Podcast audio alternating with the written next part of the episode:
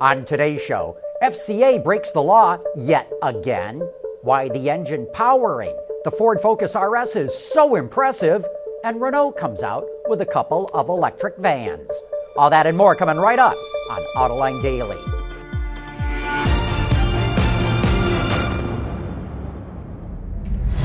This is Autoline Daily, the show dedicated to enthusiasts of the automotive industry.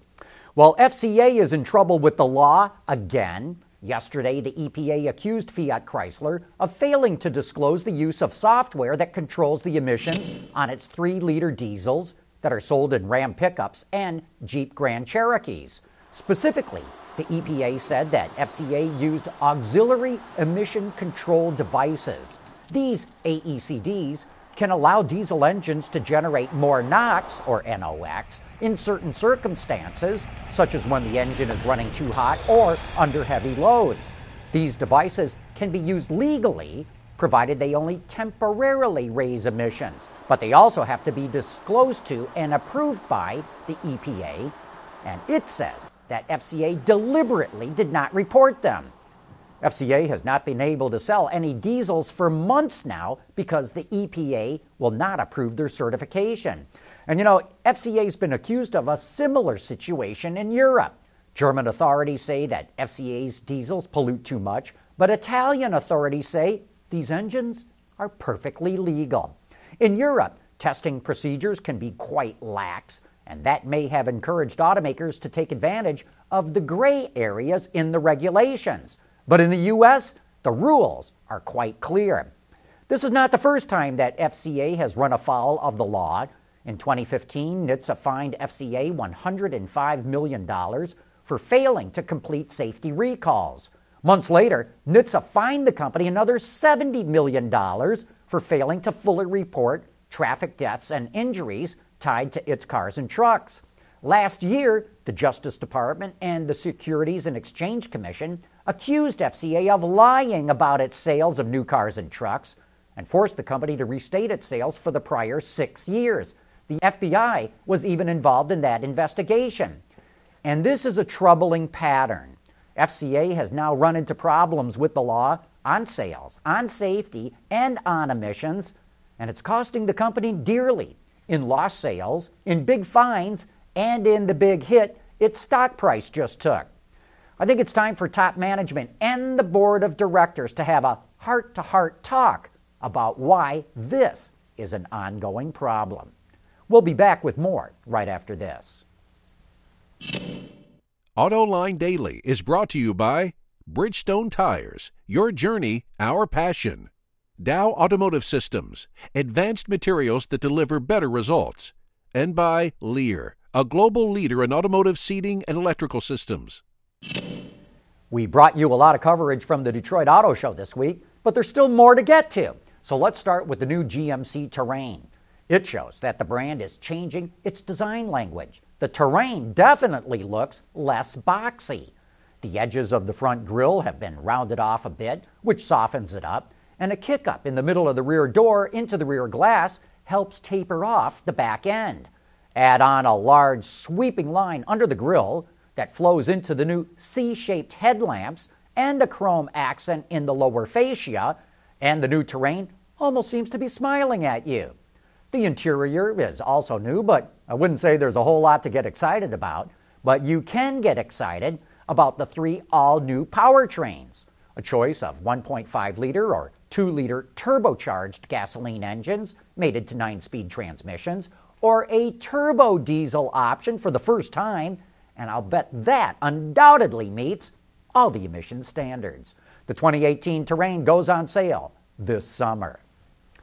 VW showed off a longer wheelbase version of the Tiguan. Like most of the vehicles coming off of VW's MQB architecture, the new Tiguan looks a little bland, just doesn't seem to move the needle very much, at least not for us, and it starts with the exterior styling. There's little movement in the bodywork to draw your eye from the front to the back, and it ends up just looking like a box. The interior is also a bit of a downer, with a sea of black and grays, accented on occasion with a chrome frame. With the new long wheelbase, VW has added a third row, making it the only automaker to have a third row in this class, if I'm not mistaken. That may make it unique in this class, but there really isn't that much room for anyone sitting back there. But one good thing it should have is handling. We've driven a number of vehicles that ride on the MQB architecture, and they ride and handle well. But you know, VW still does not seem to have cracked the code on what it takes to sell SUVs in the American market. And while the Detroit Auto Show is grabbing most of the attention in the automotive world this week, there's another show happening in Brussels, Belgium. And that's where Renault just unveiled electric versions of its Kangoo and Master commercial vans. The Kangoo EV has a range of 270 kilometers, that's about 168 miles, but it's also based on the easy breezy European driving cycle. The larger Master EV has a 200 kilometer range. That's about 124 miles. Both vans feature a new 33 kilowatt hour battery pack, and both are available with new connected services to help businesses manage their fleet. The Kangoo EV will hit the European market in the middle of the year. The Master EV goes on sale at the end of the year. Hey, coming up next, we talk to a couple of people who are knocked out by the engine in the Ford Focus RS. For the people at Dow, racing is a sport and a science. We enjoy one and learn from the other. But like most competitive people, we like winning at both. This is the human element at work. Dow. Every year, the editors at Ward's Auto choose what they think are the 10 best engines in the marketplace, and that's the topic for Autoline this week. I'm joined by three of Ward's editors, and in the following clip, they talk about why they chose the 2.3 liter four cylinder turbo in the Ford Focus RS is one of the best engines that you can buy.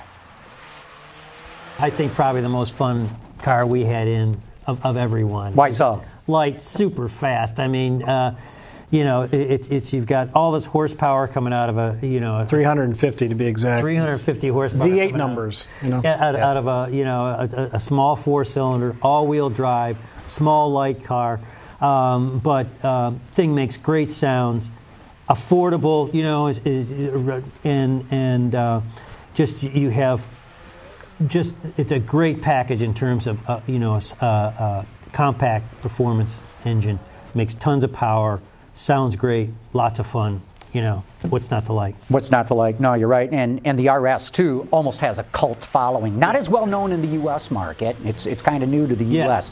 U.S. But elsewhere in the world, Europe especially, I mean, people almost get down on their knees and bow to the RS. Well, places where they follow rally car series and all of that, this car is, you know, the gold standard. and and this is another case where the power of that small engine really really is sells the car you know And that was an engine that we tested in the Mustang because that, you know, a version of that 2.3 liter four cylinder was, you know, the first time that we've seen a modern Mustang with a with a, you know, with a four cylinder turbo.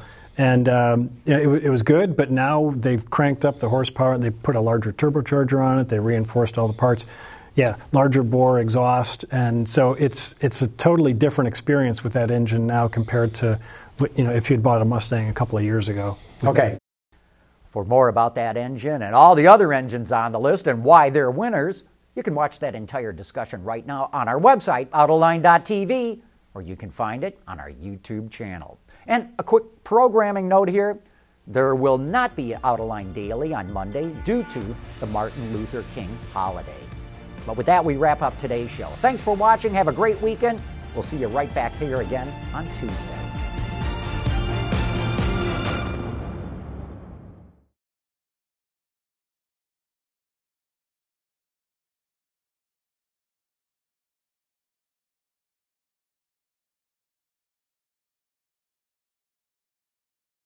Wards is the industry leader for news, data, and analysis. That's why companies across the globe subscribe to our premium service, maybe even your own. Log in for subscriber access now. Check your company's intranet for details and rely on wardsauto.com to keep you informed.